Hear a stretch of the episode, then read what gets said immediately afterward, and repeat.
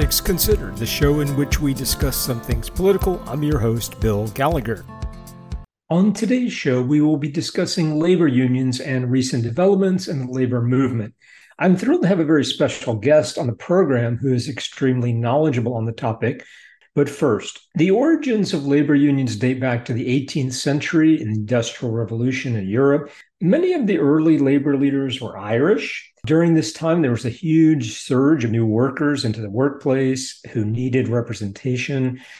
Working conditions were just horrific. I mean, the factories were crowded. There was severe exploitation, obviously child labor, unsafe conditions. There were periods with no clean drinking water. And during the 1700s, trade unions were forced underground due to just a severe crackdown by the state and corporations who were working together. They didn't want any kind of labor unions. In the United States, organized labor sprung up in the 1860s with the first unions focusing on getting an 8-hour workday. In 1933, President Franklin Delano Roosevelt established the National Labor Board, NLRB, but at that time it lacked any real power. So in 1935, Senator Robert Wagner, a Democrat from New York, introduced the National Labor Relations Act that President Roosevelt signed into law. The act created a new independent agency, the National Labor Relations Board, and this was considered a seminal event in labor history. Here is Senator Wagner speaking in 1933. The National Labor Relations Act is now the law of the land. We shall see the dawn of a new era of peace and justice for all in our economic life. There has been a lot of progress and severe setbacks for labor throughout history. You know, one step forward, three or four steps backward. It has been a long and often rough journey with intense pushback from corporations and those in political power. And this long and windy road has led us to today. There is currently a lot of buzz in the United States regarding labor unions. According to Gallup, 67% of people in the United States support unions today compared to just 48% in 2009. Support has not quite returned to the all-time high of 75% in the 1950s when union membership peaked at about 35%. Today, union membership is only about 8%. So support is going up, but membership remains low. And we'll be talking about all of this with my guest today. I am thrilled to have as a special guest today, Dr. Mindy Chen. Dr. Chen is the director of the Dolores Huerta Labor Institute. I'll just mention here that Huerta co-founded the United Farm Workers with Cesar Chavez and has been a tireless labor leader.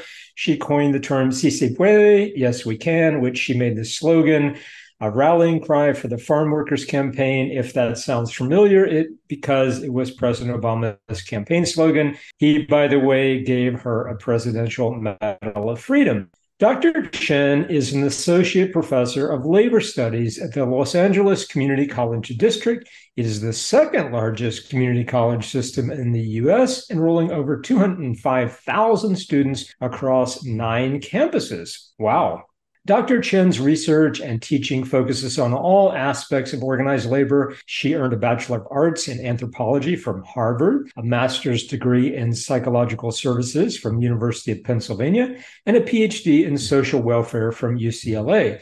Dr. Chen was a researcher at the UCLA Center for Civil Society and has been a lead union organizer in Southern California and in the San Francisco Bay Area.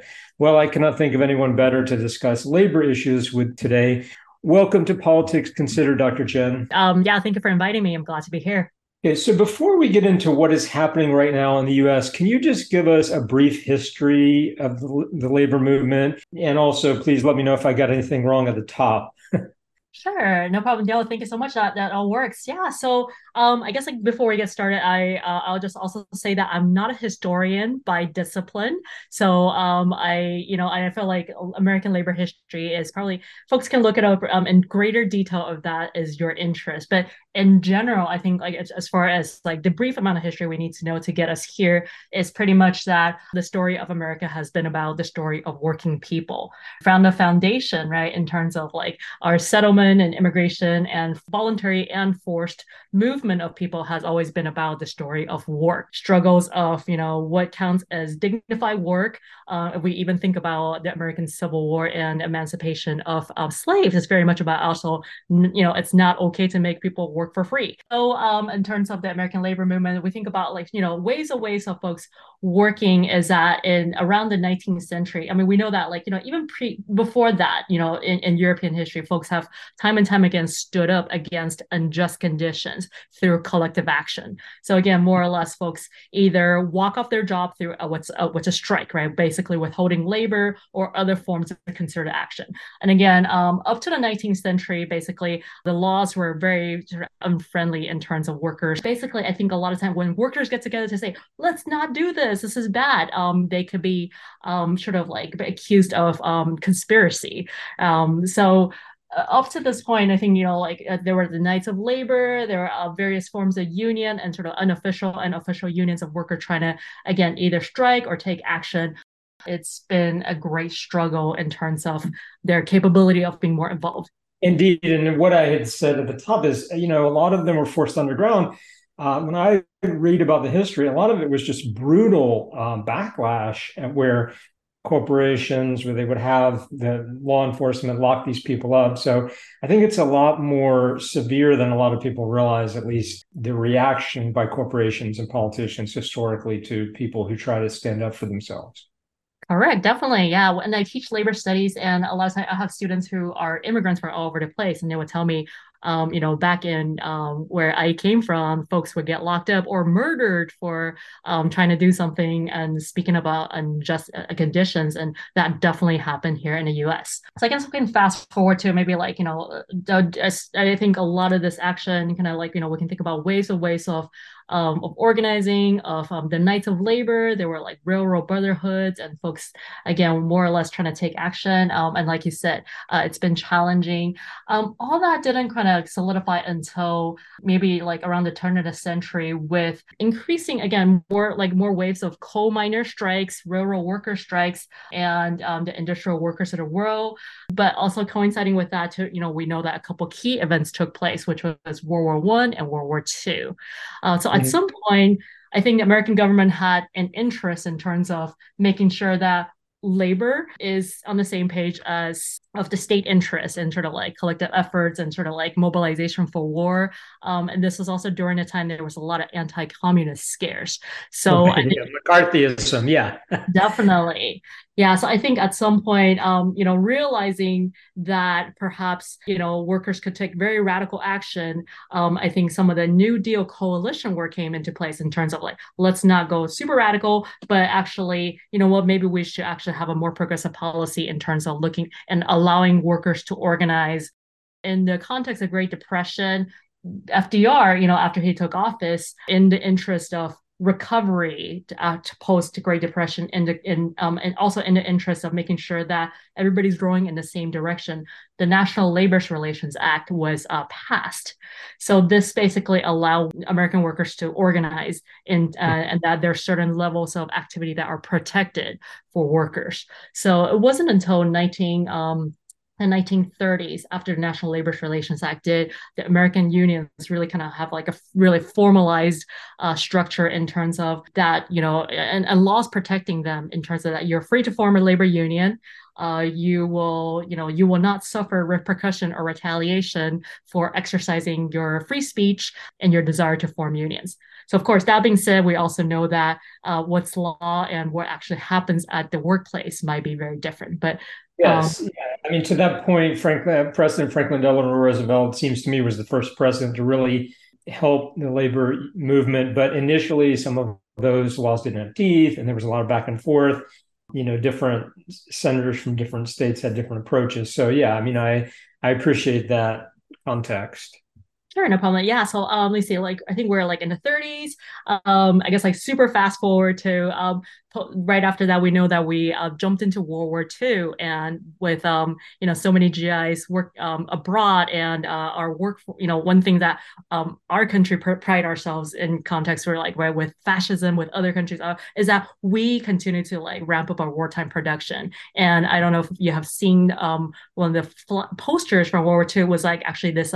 I show my own students is very proud worker, and with a Star Spangled Banner flying in the back saying, "American workers are free and workers shall be free." And this is a big union poster too. And that's sort of look, we have, in juxtaposition to the Nazis, our workers here have good wages. They have dignity. They're unionized, they work. And and when the men, and when the men went to war, women were then working, and then there was the Rosie the Riveter. Definitely, yeah. I mean, I think part of it is we need workers to continue to be very productive. So this was a time where the government and workers, want to be sort of rowing in the same direction, that we're proud, we're good workers, we're happy work, we're productive, and people make good living, and women can work in heavy industries as well. And Dr. Chen, I think, don't you think it's important? I mean, I think that women, and I mentioned Dolores Huerta, I think women are often forgotten in terms of really working hard and behind the scenes, and both as organizers in the labor movement. Would you agree with that? I definitely agree with that. And I think the history of women's work has also been that, prior to this, women have always done work. And a lot of the work is domestic work and unpaid work. Historically, women have done all this work for free. I have two children, so I also know how much childcare costs. And it's just sort of costs that have been absorbed by women workers historically. But definitely up to World War II, we also saw the important contribution of our women working, building our tanks and warplanes, and our ability to continue production, even when the men are at work. So I think it speaks about how important it is and how much more productive our country is, because women are encouraged to work, and I think with Dolores Huerta's contribution, I think it also continues to be a conversation where women are an important part of our workforce, yet they don't necessarily get the credit. And we definitely continue to have issues of, lack of equal pay and other sort of disparity at the workplace. But thank you for bringing that. So I think women have always worked, and they've also partaken sort of important leadership roles in many of the union movements, actually. Right. And I'm glad to see them starting to get some recognition now. Definitely. And I think we wanted to say that while Cesar Chavez may have gotten a lot of the limelight, right, in terms of getting the media attention, Dolores Huerta is instrumental in the organization genius that, in terms of, making phone calls, making sure that clergy, students, nonprofits, and being able to orchestrate this international boycott that really was the brilliance and the strategy behind what enabled them to succeed. A tireless organizer. Definitely. Right. So I tell my students too, while what we see on the media in terms of strikes and action might be, one or two guys speaking to the camera, behind the scene, it's always about, making sure you had the budget to survive the strike, making sure you have volunteers, coordinating folks who need to be where, lots and lots of note-taking, spreadsheets. It's the crisis manager. Right. Exactly. So I mentioned that union membership is still low, despite strong support. Right. Can you tell us about these dynamics and trends and this sort of up and down of union membership? Sure, definitely. Thank you. So I think I stopped at post-World War II industrial action. So basically the story generally up to that point is that at some point, the AFL and the CIO became umbrella organizations. They merged in the U.S. Union membership took off in the era of prosperity after World War II. So this is where, I think we get these sort of imageries and pictures of, our grandpas go to the factory, they take their lunchbox, and they can feed their entire families on their union jobs and union wages. The stories of higher union density and membership, and folks, no matter where they are in the political spectrum, more or less understood unions as necessary and important as a way for ordinary workers to advocate for their day-to-day, for wages, insurance, benefits, and so on. That kind of started to experience a decline from the 70s and 80s. And there I would say more or less probably, two or three things that happened. One, the first one is, I think this was an era of a lot of deregulation. The era of Reagan, right? And deregulation. And definitely. Right. So an era of Reagan and deregulation. And this is where the American corporation also never looked the same before.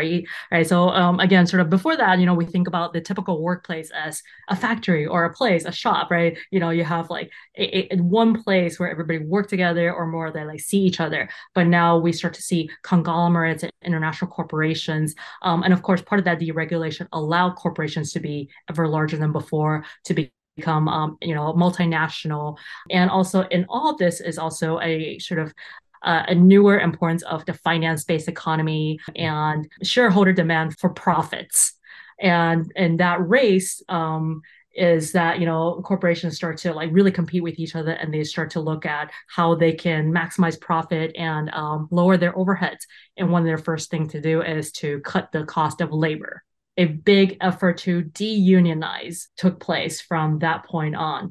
And I think this is done through both at the workplace, where managers actively discourage unionization, as well as a much larger political agenda to change state laws to make it a lot easier for folks to deunionize or opt out of unions. And I know that in many states where you have right to work laws, workers can opt out of union, union membership, while labor law still dictates that the union needs to cover their, to protect their, union membership. So basically, I tell my students that's more like an analogy would be like going to a potluck without having to bring food. So the right to work law basically says, the union contract will cover you.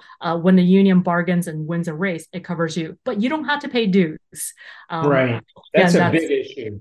It's a big issue. So what that did is over time, it really weakened the power of unions. And again, think about the picnic, right? The potluck where you don't have to bring a plate.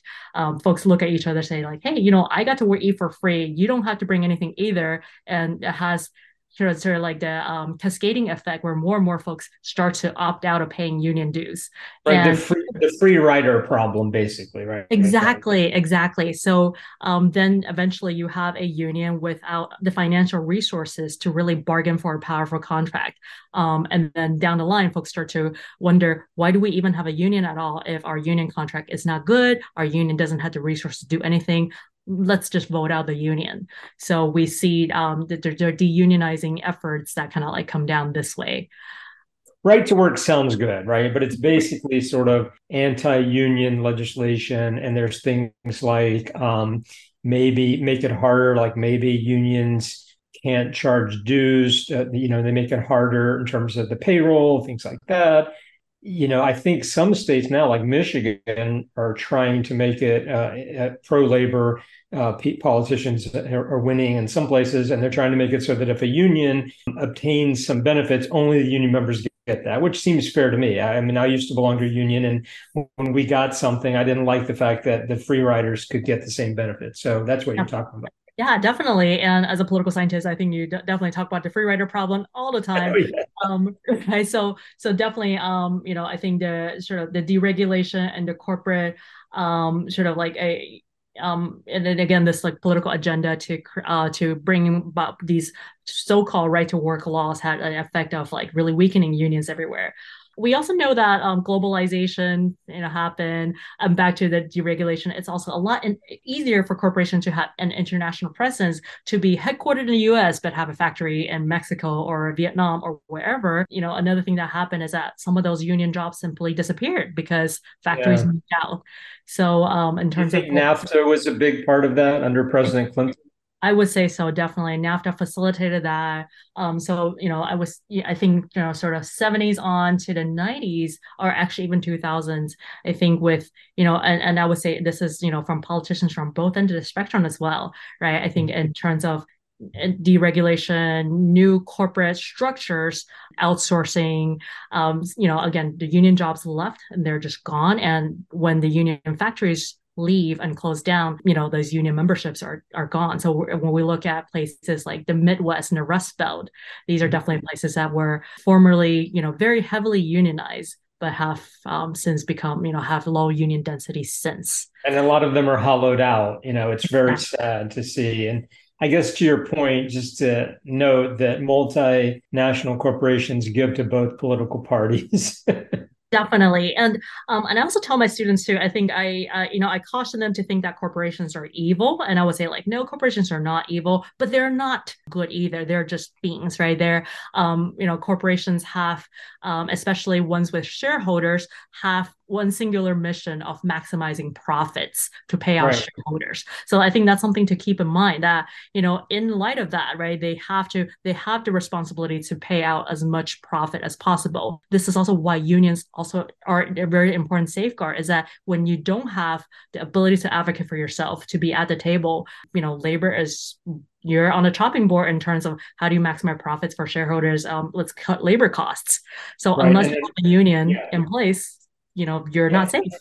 Yeah. And in places like Germany, unions have a lot more. They're at the table. The government allows them at the table with the same level as corporations. But here it's very uneven. Here these CEOs and other people say, we have a fiduciary responsibility. Our number one priority is profit.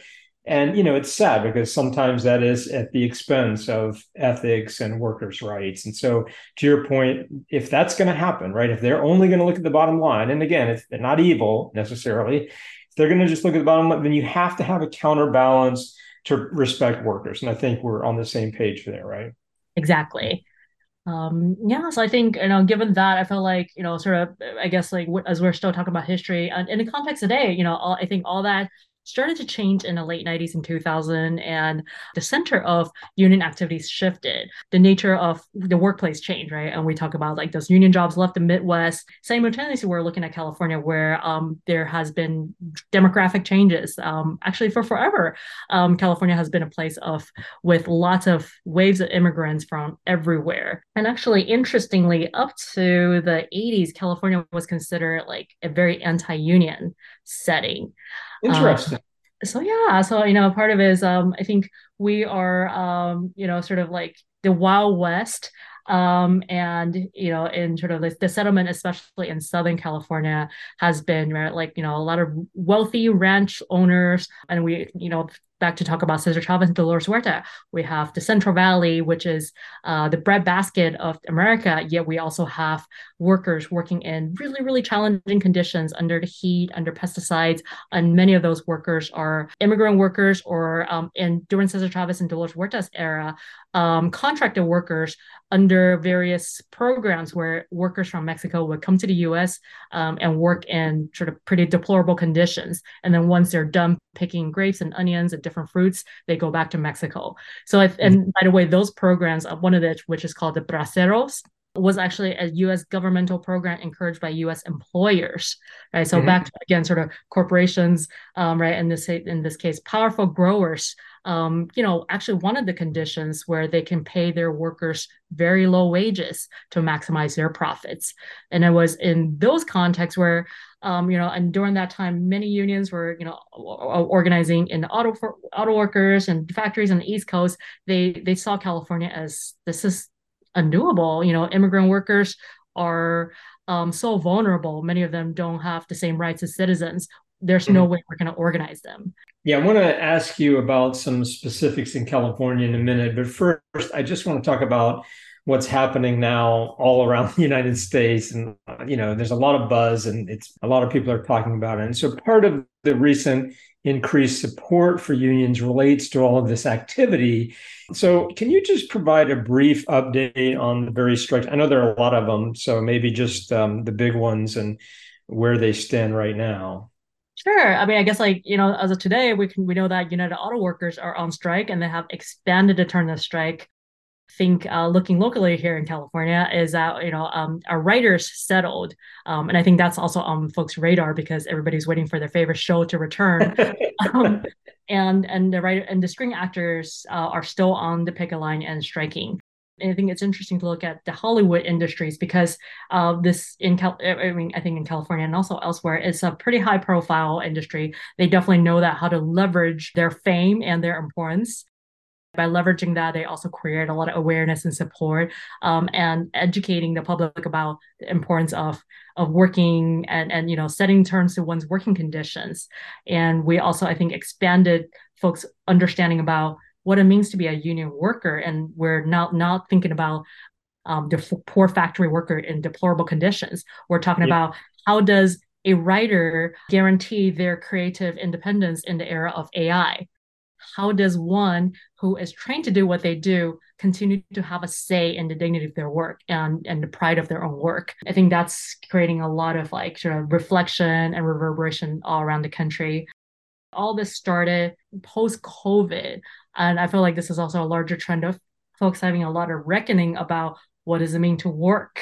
The essential workers are like, people are staying home.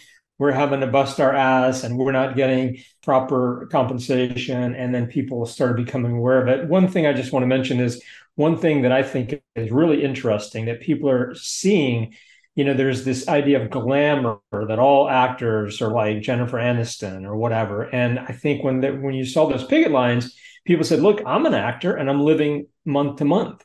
You know, some people living out of their car. And I think people don't realize that most people in Hollywood are not wealthy, right? Is that right? Yeah, definitely. And Hollywood's particularly interesting because it's a huge freelance industry. And I think in some way it reflects, earlier we talked about the change of the factory to the corporation. And now increasingly everybody is a freelancer. Yeah, no benefits. Right? With no benefits, right? Your work is kind of connected to whether you get a gig or not, right? Do you get to work on this show or not? Are you going to be on the set of the next movie, right? Are you driving for Uber? Do you have a contract for, you know, doing this or that? I think the future, or sort of now in the future of work, is that increasingly work has become more insecure, right? The days of, you know, grandpa goes to the factory and next thing you know, he works for 40 years with a pension is gone. Folks are going from gig to gig, from job to job. So I think exactly like you said, even though we think about the big time A-list actors, we also know that many workers, many actors and writers go from show to show. And many of them are basically out of work in between, you know, production season, in between shows. Now, the writers' strike was resolved. And can you just, I don't know if you know the specifics, but was it resolved favorable? Was it a compromise? Did people feel like they were screwed? Or how did that end, in your opinion? Yeah, I think my sense is that it was a compromise. You know, I would say probably like a win-win for both sides, or a win for the writers. I am not privy to their internal, to know that where their bottom lines are, but I can say that, you know, having been an organizer myself, usually you don't come out of a strike, you don't settle unless your bottom line issues are met. And I know some of their bottom line issues have to do with benefits, having important language to regulate AI, job preservation for writers. Okay, and that takes me to SAG-AFTRA, which I don't know exactly the acronym, but this is the Screenwriters, right? The Screen Actors Guild. Screen Actors Guild. Okay, and what is the difference between Screen Actors Guild and writer? Is there any overlap, or are they totally separate? They don't. So Hollywood is interesting because Hollywood actually have all these, there are the craft unions of Hollywood. So the directors have their own guild, the writers have their own guild. I think the editors have their own, and the actors. So we think about actually, you know, even when you and I watch a movie, we think we see the actors, but behind the scene, I recently read that Arnold Schwarzenegger credited the writers for making him famous, because even though we know that he says, "I'll be back," and we know Arnold's famous for that, he was like, the writers wrote that line. Yeah, I'm glad you said that, because people like Bill Maher and Jimmy Kimmel, Bill Maher, all of that is written by somebody else, and he gets all of the money. And some people, you know, I think Stephen Colbert has really credited and appreciated his writers, but they're just reading stuff that other people write. So. Sure. Yeah. And actually, not long ago, I met an editor. And I think in an era of like, again, more like awesome digital editing, this editor was talking about how like she had an actress who won an Emmy, and she said this line, but she was like, I was the editor who behind the scene, you know, like she had like 10 takes, and I matched her line to that, to the take, you know, like sort of, I edited it and made it look great. And then so when she's receiving the Emmy saying for best performance, I was the one who actually matched her lips to her line and make her look good. So I, never thought about that. I was like, wow, behind the scene of what we see as actors are also folks who do the hair and makeup, the folks who do the lighting, the editors who, again, sort of can create these flawless scenes, and more digital editing nowadays, and just this huge production, right? And so I don't even think about the folks who had to feed them, or the truck drivers who bring the sets to remote, locations and set up everything, and grips and sound technicians. So Hollywood has so many workers, but we also don't think about it when we just see the actors. Right, and I think that a lot of this awareness is happening now because of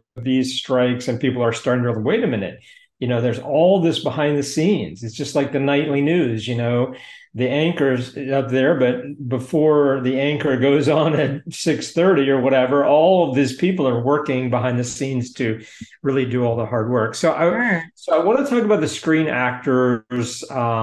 They seem to be at somewhat of an impasse. I just want to play a clip from their president, Fran Drescher. They had given us a proposal package. We worked for like 36 hours on it. We brought it back to them. We walked them through it, and they left, and then called a few hours later and said, we're breaking negotiations. So it's not only baffling, but wholly disappointing. I've never really met people that actually don't understand what negotiations mean. Why are you walking away from the table? To what end do you hope that will accomplish anything? Mm-hmm. And actually, my members are more pumped up than ever. They feel so insulted by this, so degraded by this, and dishonored by this, that it's like, Fran, do not cave. I want to get you to comment on that, if you don't mind. Sure. Yeah. So it's not like, I know that, I think the general sentiment is that there has not been good faith bargaining from the employer side. Union negotiations is a whole other sort of really technical process where both sides present, draft their issues and meet back and forth. In the American labor movement, most of the times folks settle without strikes and without conflict. In this case, for SAG-AFTRA to initiate a strike and to stay on strike, it's not taken lightly. It's definitely after repeated sort of offense from the employer and bad faith bargaining on their part in terms of meeting the union's demands. Why are they not engaging more or meeting the actors halfway, as happened with the writers? Sure, definitely. Yeah. So I think in terms of the corporation, so Hollywood is unique that the employers come together and it's called AMPTP. They're the Alliance of Motion Pictures and Television Producers. So they actually do it as a block. So these various producers actually negotiate as a block, and they negotiate with the various Hollywood unions, such as the writers, the grips, and the actors, one by one. It's also, in terms of with all kind of negotiations, once you set the terms, there's precedent for the future. Of course, mm-hmm. Contract language can be eroded in the future, but I think in this case, with so much changing, it seems like the employer is also playing hardball and, kind of keeping a hard line in terms of meeting their demands. I think in issues such as, and again, AI issues. And to be honest, some of the more technical things I don't understand, but some of the folks told me that in the era of streaming, how do you protect your image? And, if somebody played this or, I think before was more you play a movie one time, just the actors get paid out, and everybody who worked on the set get paid from this one showing. If you do a rerun or go on video, then you get paid royalties. Yeah, exactly. But in the era of streaming, where you can watch this over and over again on Netflix, how do you control, your image? How do you, what counts? And I think that's one of those. I think both sides are trying to set the precedent in terms of negotiation for how to proceed forward in this new era.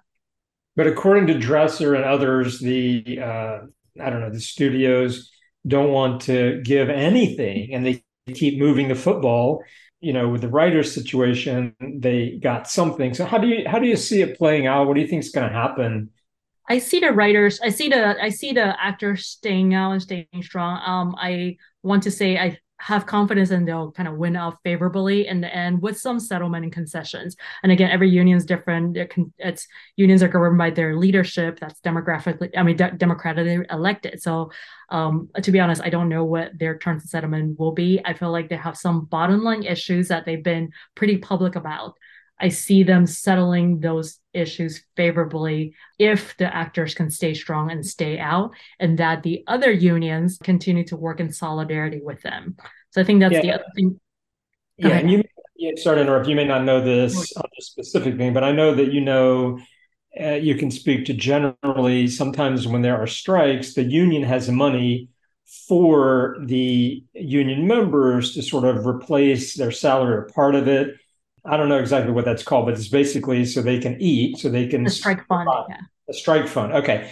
Do we know, I mean, I assume, are these people getting paid by the unions, the members? Do we know? I assume there's probably a pretty modest strike fund to kind of help folks pay the bare necessities like groceries. In the past, when I worked as a union organizer and my workers went on strike, they also received a meager strike fund. So again, in general, most unions would have a strike fund that's collected from dues, in terms of a rainy day fund for emergencies. But in no way do strike funds match up to what folks' salaries should be. So again, it's a pretty tough existence. And earlier I mentioned that it's a high-risk strategy for workers to go on strike. And basically, folks don't go on strike unless they think they can win. I think there's been some leaks that the employers want to starve out the actors and writers, and they want folks to lose their mortgages.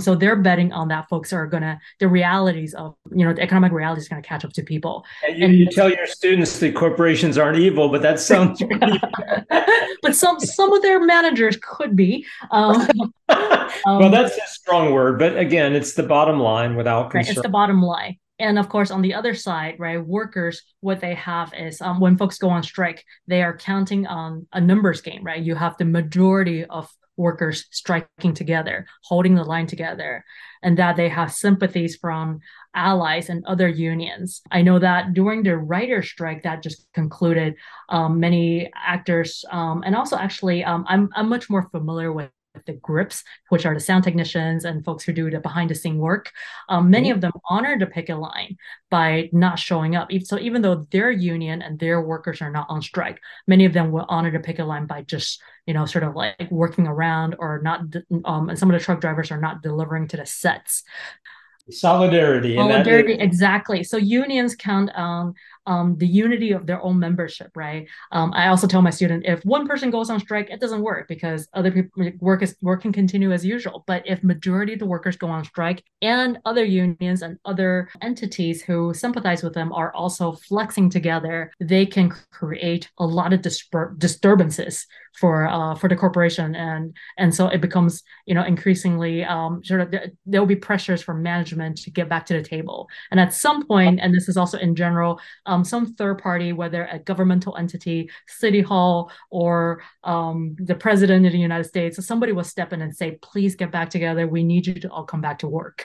And usually that's kind of how it plays out, that at some point, this creates so much downstream effects for both the employer, but also the regional economy, that a power broker will then step in to say, please get back to the table. Let's I know that your mayor, Karen Bass, has at times seemed exasperated. She has, her city, this is the livelihood, right? Right. And so I know that she's been involved. It seems to me when you were speaking, it made me think that part of what has helped the strikers is that some of these high profile cultural elites have been supportive.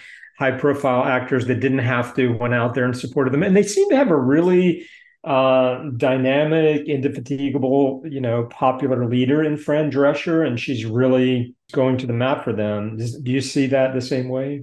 Yeah, I would say so. Definitely. I think in this case, right, some of the workers who are high status and high influence are standing in line or sort of standing in solidarity with the lower paid and the sort of the gig worker, the up and coming writer and actor. And I think that creates like an incredible sense of solidarity. Again, it's not, you know, this is not where individuals who enrich themselves just kind of are quiet. This is where somebody who perhaps have benefited from the existing system is willing to take a pay cut and to be out of work in order to make sure that, again, the least paid or the newest hire also have a chance to succeed.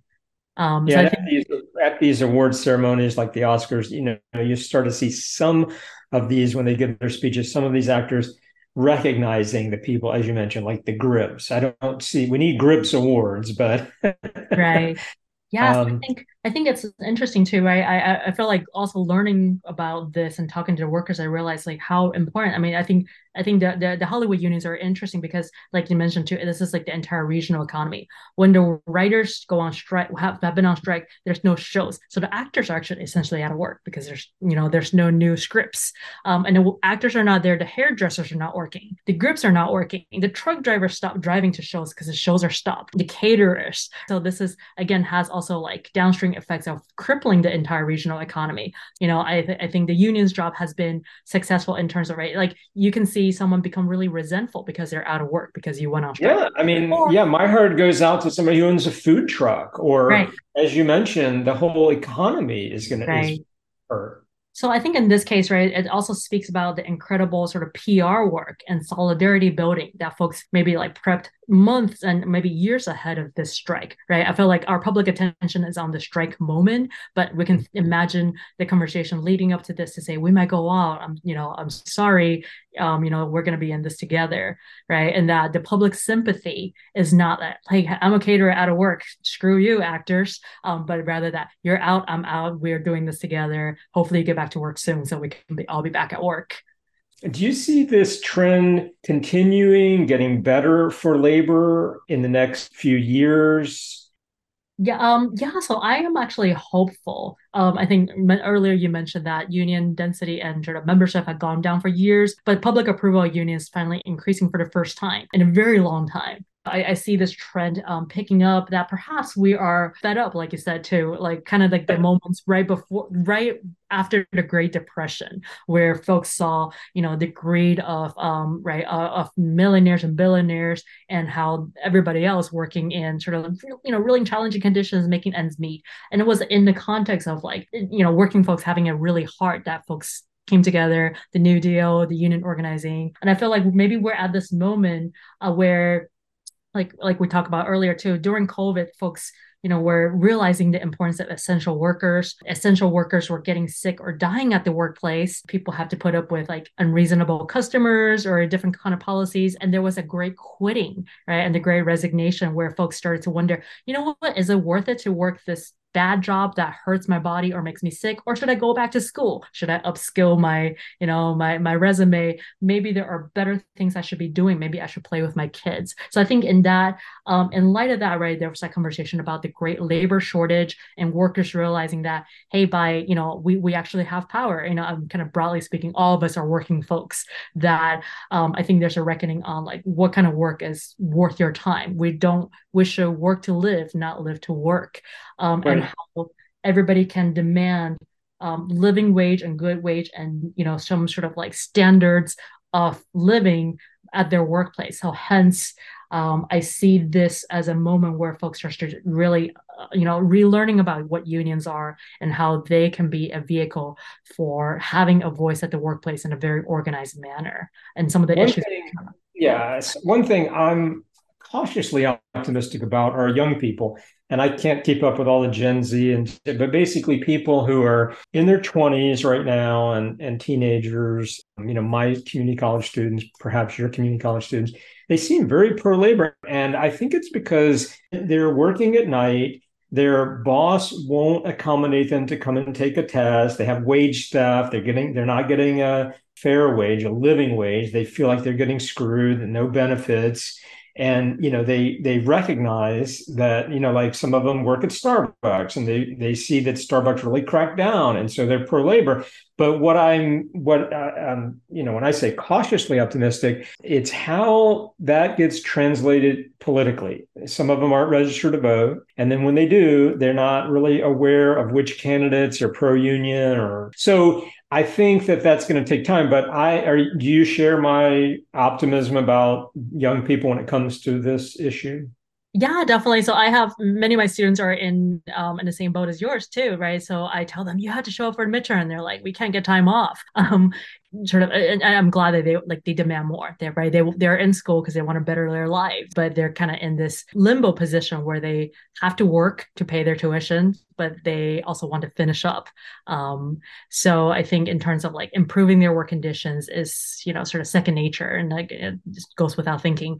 So I'm cautiously optimistic. And one thing I try to do in my own teaching is to channel them to form a union if they can, to join a union, but also being really strategic. And I think part of the ongoing challenge is that on one hand, unions are more popular than before, but the work is not done just by joining a union.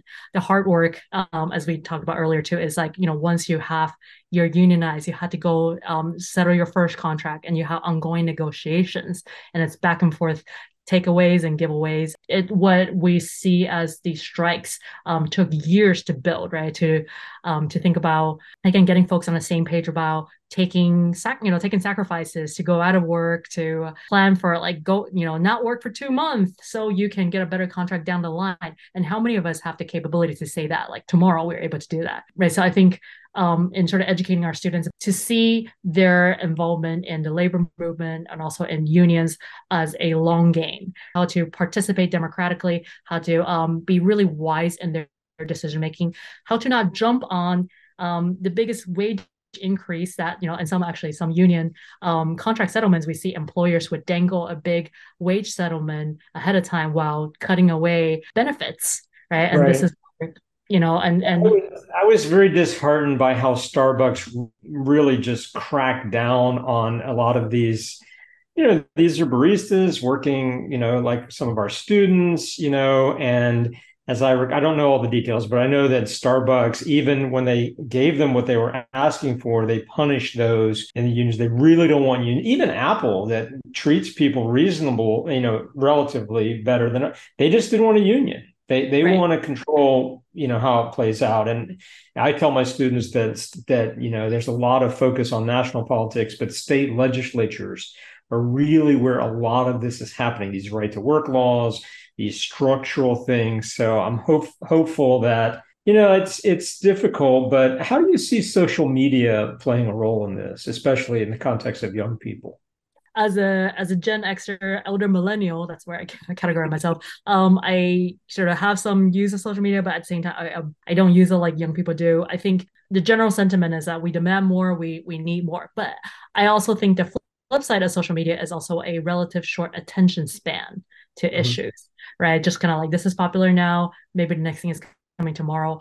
I think I'm hoping that social media can be also, I think more unions are using it wisely, as well as, various political campaigns in terms of engaging folks for the long run. A lot of this work organizing is for the long run.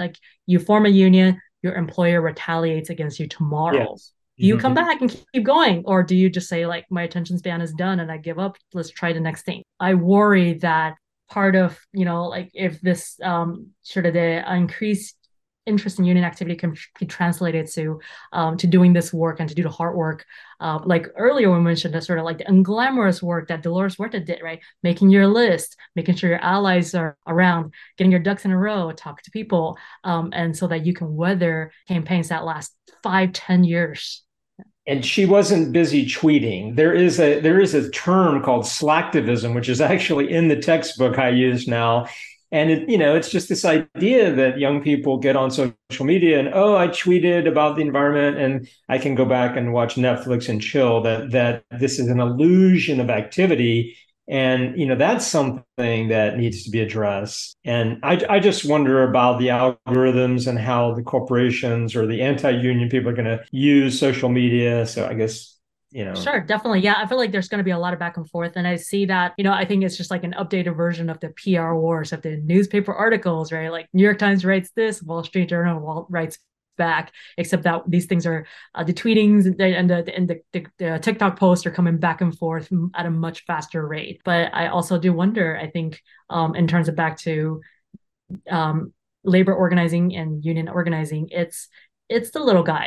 It's you know, folks have less at their disposal, right? We're talking about how, again, corporations, in their interest to maximize profits, also have control of finance. They have control over the terms of settlement. They have a lot more at their disposal, whereas the organizing work does take a lot more people, volunteering time, you know, headspace, and doing the work. And I would say, and I think, like you said, right, it would take more than just social media tweeting, and it would take more than just clicking on a like. You know, can folks sustain the work of meeting after work and after school, getting folks together, volunteering, coordinating, and also, you know, willing to understanding that there's going to be setbacks and sacrifices, and that the work will take. And of course, I know this is not your area, but I'm fascinated by the politics of it. For a long time now, the union was a dirty word. You know, mostly the Republican Party would paint a Democrat, for example, as pro-union. It was not good. But now it seems to be that since that's changing, it will be interesting to me to see in these next elections if, you know, the Democrats embrace unions. It's interesting. You know, President Biden is the first president to say, I am a pro-union president. And I don't think that would have happened 20 years ago. So right, definitely. Yeah, so I think that's a trend. I think right before, like, I think there was that time, that era, right before and after World War II, where unions were not dirty words, right? Like, so both sides of the political spectrum courted union support. And I wonder if we're going to return back to that.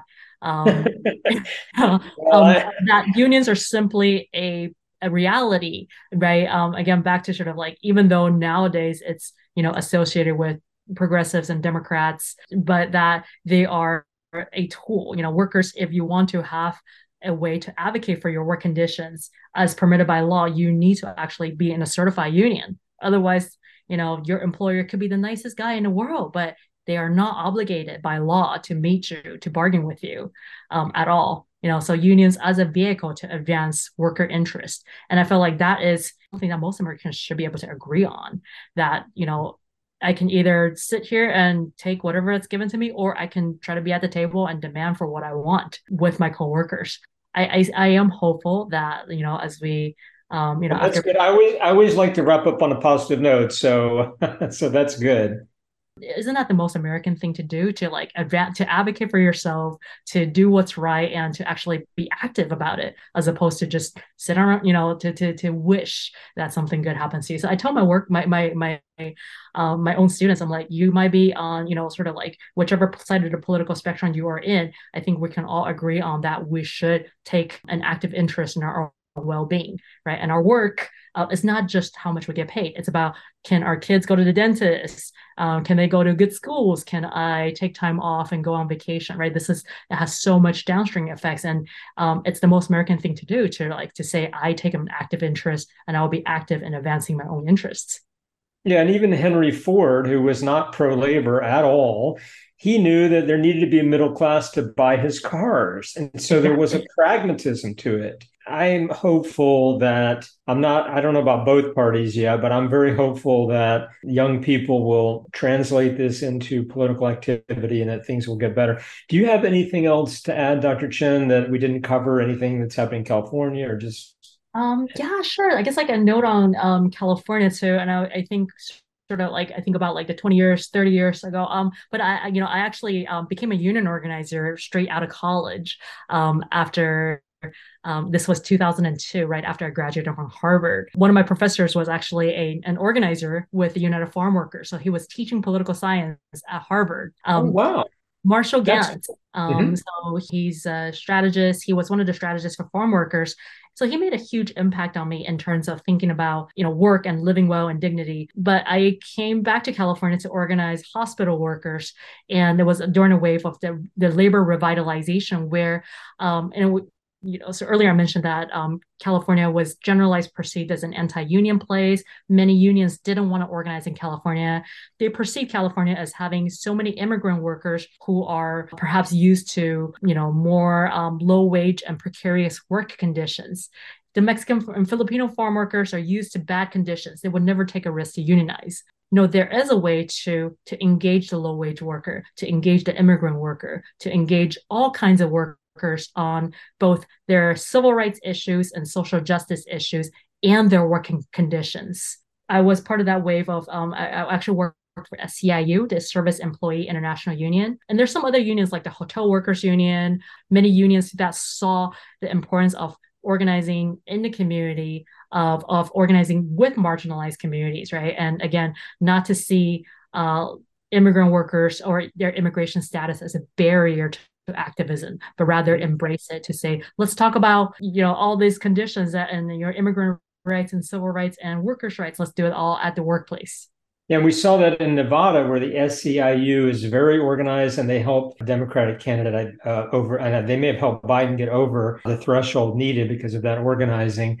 It's interesting about California because I was surprised that it was anti-union at one point, because now it's at the top of all the lists in terms of wage policies, worker protection policies, and right to organize. And some of this is blue-red, where like Mississippi and Alabama are at the bottom, but you know, you've been in the trenches. So I think the fact that you're optimistic is a good sign to me, at least for labor. So anything else? Right. And I want to say that the California model, right, of like, let's organize everybody and have these long range view, like you said, too, right? So aside from organizing all kinds of workers, increasing our union density, and then also flexing our political leverage to perhaps change state laws, right? To elect candidates that change laws to our favor. Is to kind of like the comprehensive package, right? Nowadays, again, we're looking at politics being, you know, like gone are the days of the factory where you negotiate with your boss, right? But that we're looking at international corporations, we're looking at local laws, we're looking at like entire sets of laws change, such as right to work laws that are unfavorable to unions. So then on the flip side, how do you know, the California models and these models of like, again, organizing entire communities, organizing more and getting actually back into politics to change the conditions to be favorable for union organizing or working or bargaining. I think that's starting to catch attention to the rest of the US, right? That more unions are now organizing beyond just crafts or saying like, we're only going to look at this model, but rather, again, talking about organizing, how do we engage the low wage worker, engage the workers who, you know, maybe never thought about joining a union to build solidarity and actually eventually increase density, political power, and ultimately change the rules of the game to become favorable for the working person again. And I see these young union organizers and organizers such as yourself, they seem more flexible and willing to, okay, this has changed, so we have to have a different way of operating and sort of always be ready to change with the times and different tactics for different times, right? So that's definitely. There were some stubborn union leaders who didn't change. They, you know, we knew about the stories of graft, of corruption, and nepotism, where folks, you know, maybe got some gains and then just stuck with the same old ways and didn't realize that the entire political landscape shifted under them. So, with that cautionary tale in mind, how do the modern unions and you know, sort of different political operatives see diversity's assets, are flexible in, you know, reading the changing rules and take opportunities as, again, context shift and new things come in place. And of course, like being on the front line in terms of making sure it becomes favorable for you. And again, I'm thinking about like AI, new technologies. These are new things that, again, I think unions should definitely jump on and make sure that bargaining rules are favorable to them before, you know, 10 years, 20 years down the line, we all are replaced by robots and nobody has jobs anymore. Right, this is not your grandfather's union. There are more, as you said, immigrants, women. Right. Yeah. And it's not just blue collar workers, but increasingly we see a lot of activism from nurses, from physicians, lots of teacher organizing. And so, you know, and that's sort of like high status, low status, high tech workers all over the place. So the modern union, but I think comes back to also like the same old truth, right? Of like, how do we preserve dignity in our work? How do we live well? How do we ensure that work pays and takes care of us and not the other way around? Well, I think your students are lucky because I can tell spending this hour with you, you're very, not only do you know a lot about this, but you're very enthusiastic and you seem passionate about it. And if you like what you teach, then you're a better teacher. So, thank you. I'm hoping. Well, thank you so much, Dr. Chen. I really, really appreciate you being on the show today. No problem. Thank you so much for giving me this opportunity to chat with you. We welcome your feedback. Please follow the show on Twitter @PoliticsCons. That wraps up this podcast. Until next time, be kind to yourself and others.